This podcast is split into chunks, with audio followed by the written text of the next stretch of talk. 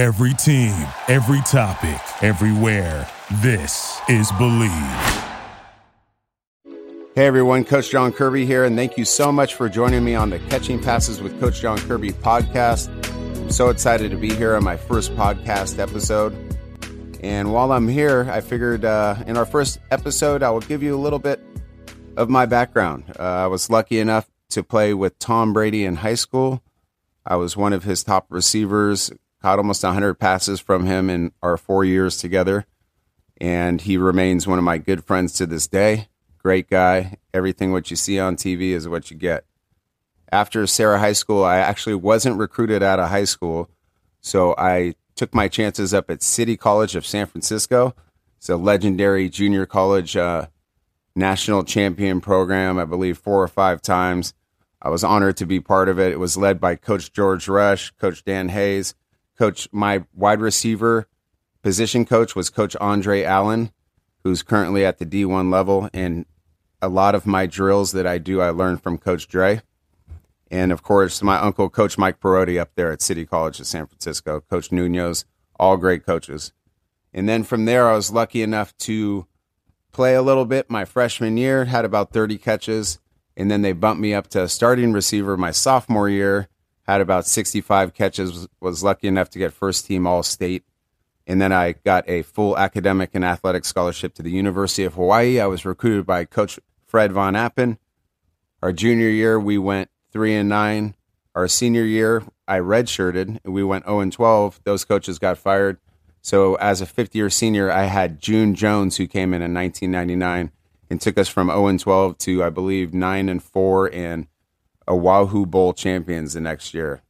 So that's uh, pretty much my career wrapped up real short. I wanted to make it fast. If you want to know more about my football past, go check out www.catchingpasses.com. Okay? All right, everybody, let's get into it. Now, I was lucky enough to play football with Tom Brady in high school, and I've done over 90 TV or press interviews on TV, radio, stuff like that. Anything you you name it, and it's been a blast and an honor to talk about Tommy whenever I get the chance. But what's funny is there are so many questions that the press never asked me. So one of those questions I wanted to address in our first podcast here, one of those questions the press doesn't ask me about Tom Brady is when was Tom Brady's first comeback? I think I saw a stat the other day that he was responsible for over 44 comebacks where his team was behind in either the third or fourth quarter and brought him back. But what's funny is no one ever asked me when was his first comeback or did he have a first comeback in high school? And yes, he did. It was our sophomore year. And I can't wait to tell you all about it. So before I tell you that story, though, let me tell you, give you a little background about our high school, Junipero Serra High School, where Tom and I went.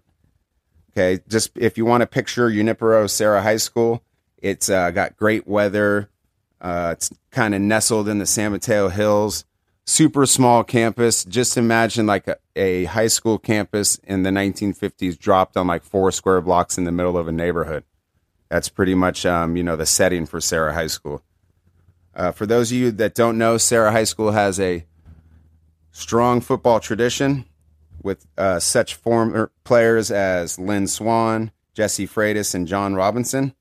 And I once had someone ask me, you know, back then you didn't have the Tom Brady's of the world to motivate you back back then. So what was it? For us at Serra, it was the strong Serra tradition of excellence from guys like Lynn Swann, Jess Freitas, and uh, that athletics excellence still continues to this day. And uh, with every tradition, of course, there's going to be a rivalry, right? You're going to have a rival. And for us, it was a school called St. Ignatius in San Francisco, about 25 miles north of San Mateo. Now, let me say first, I have tons of respect for St. Ignatius.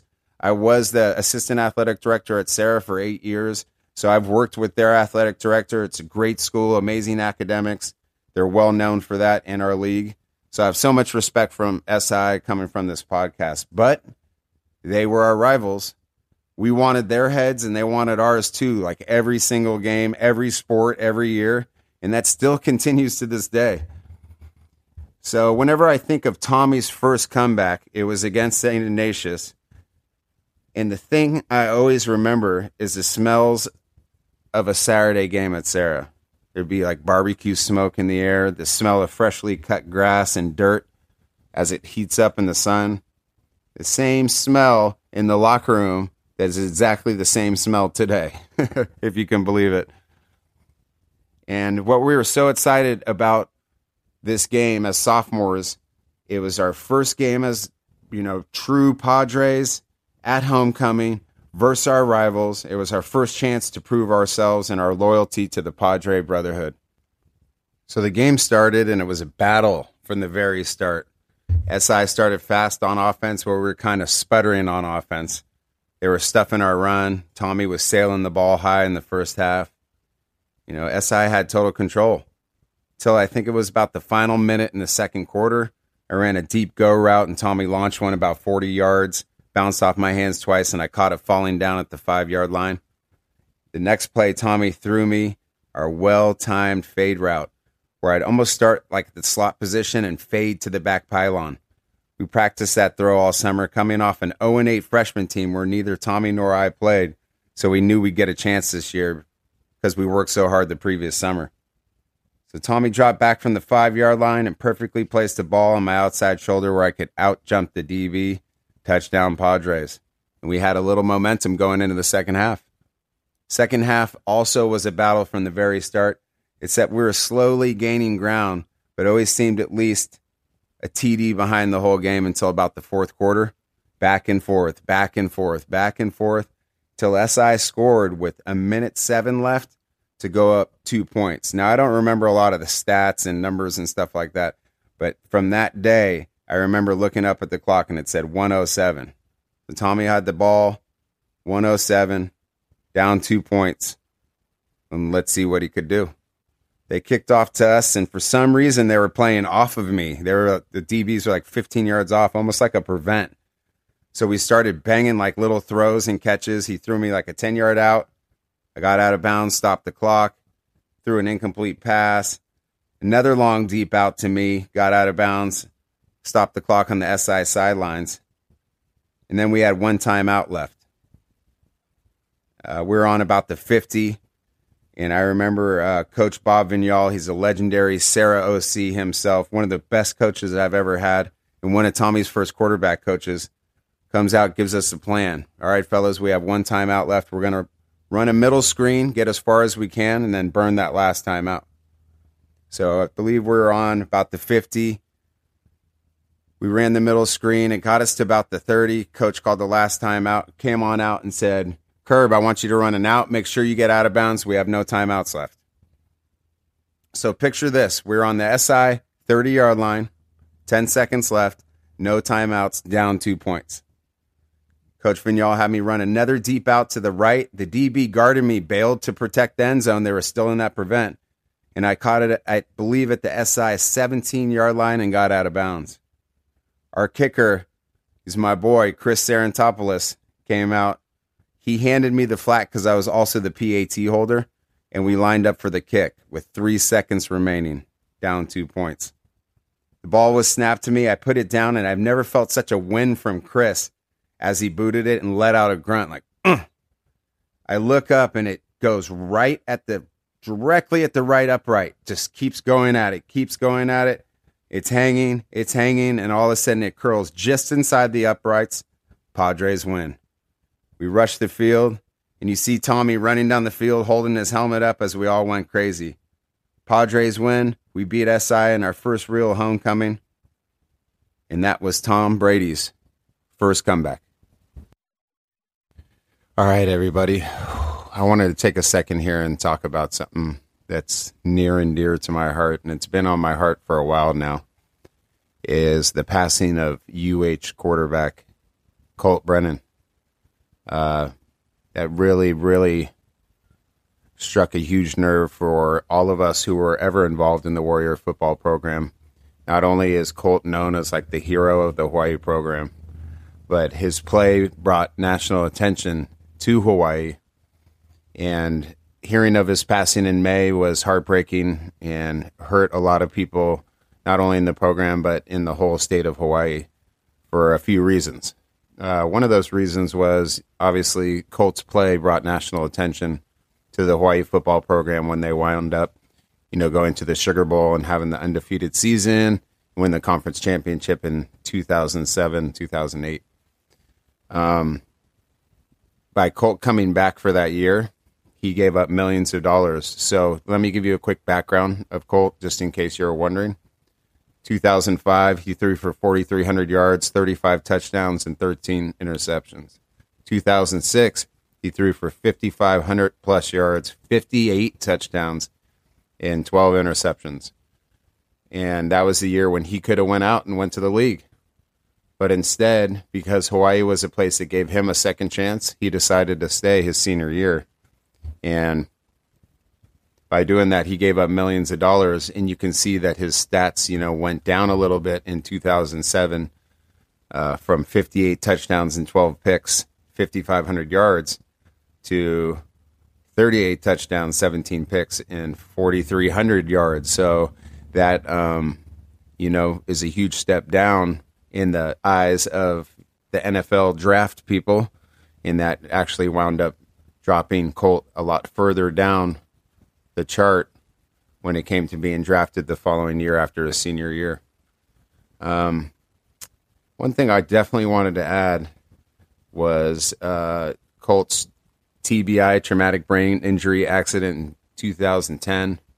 Um, after that, he seemed to get in trouble with the law in a few instances, which, um, you know, I, I, really felt bad every time I would see, you know, one of those reports come up. Uh, my old former coach, June Jones, said that, you know, Colt was a hero of the program. He put us on the map and he did so much for the people of Hawaii.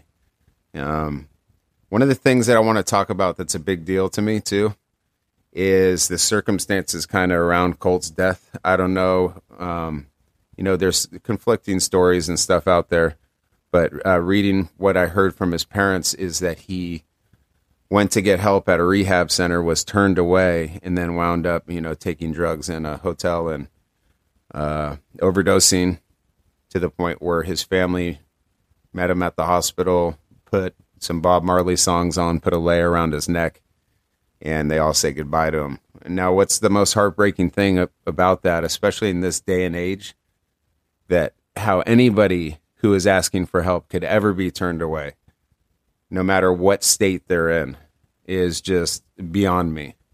Um, I cannot believe that that happens still today in this country. I'm sure there may have been other things that I don't know, but it doesn't matter because when someone asks for help, you should be there to provide it for them right away. No matter what state they're in, no matter how many times they've asked for help, no matter what, someone should have been there for him.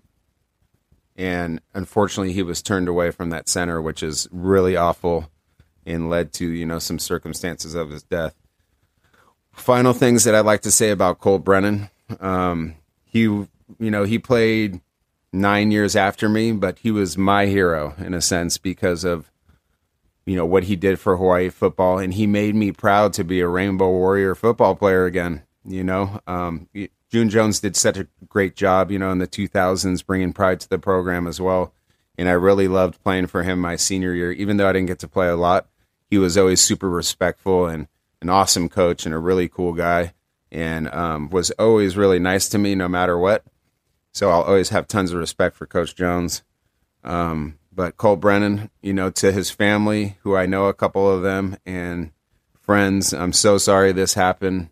Um, I know the people of Hawaii's hearts are broken, but we'd like to say thank you to to his family and to everyone that was important to him for that. You know, all those special years that he gave us, all those late night Saturday games that everyone stayed up late for all across the country to see Colt throw the ball. I have nothing but honor and respect for Colt, and um, I really, really will miss knowing that he's on this earth. And I'm really sad about what happened to him.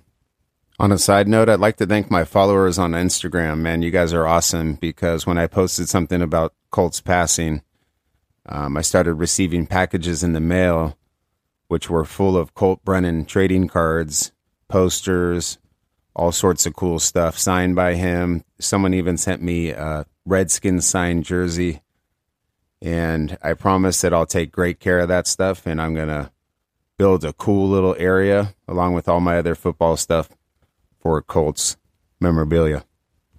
So in this day and age, if there can be any lesson from this, when someone asks for help, you got to help them right away. Okay, everyone. Um, and to Colt Brennan and his family, I'm so sorry for your loss. He was my hero and a lot of other people's hero as well. So um, hopefully there can be some consolation in the fact that there's many people like me and people in Hawaii who will always love and cherish you know, those memories that he gave us, you know, two, from 2005 to 2007 on all those awesome late Saturday night games. So thank you, Colt.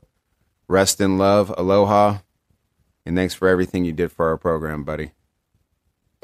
Thanks so much for listening to the first episode of our Catching Passes with Coach John Kirby podcast here on the Bleav Network. Feel free to send me a message or show ideas to me on Instagram at Coach John Kirby or on Facebook at facebook.com slash Coach John Kirby. And if you would like to see the video of Tom Brady's first comeback win in high school, go to my YouTube page at John Kirby87 and click the video that says Tom Brady and John Kirby sophomore year. Thanks everyone for listening, and as we end every show, aloha.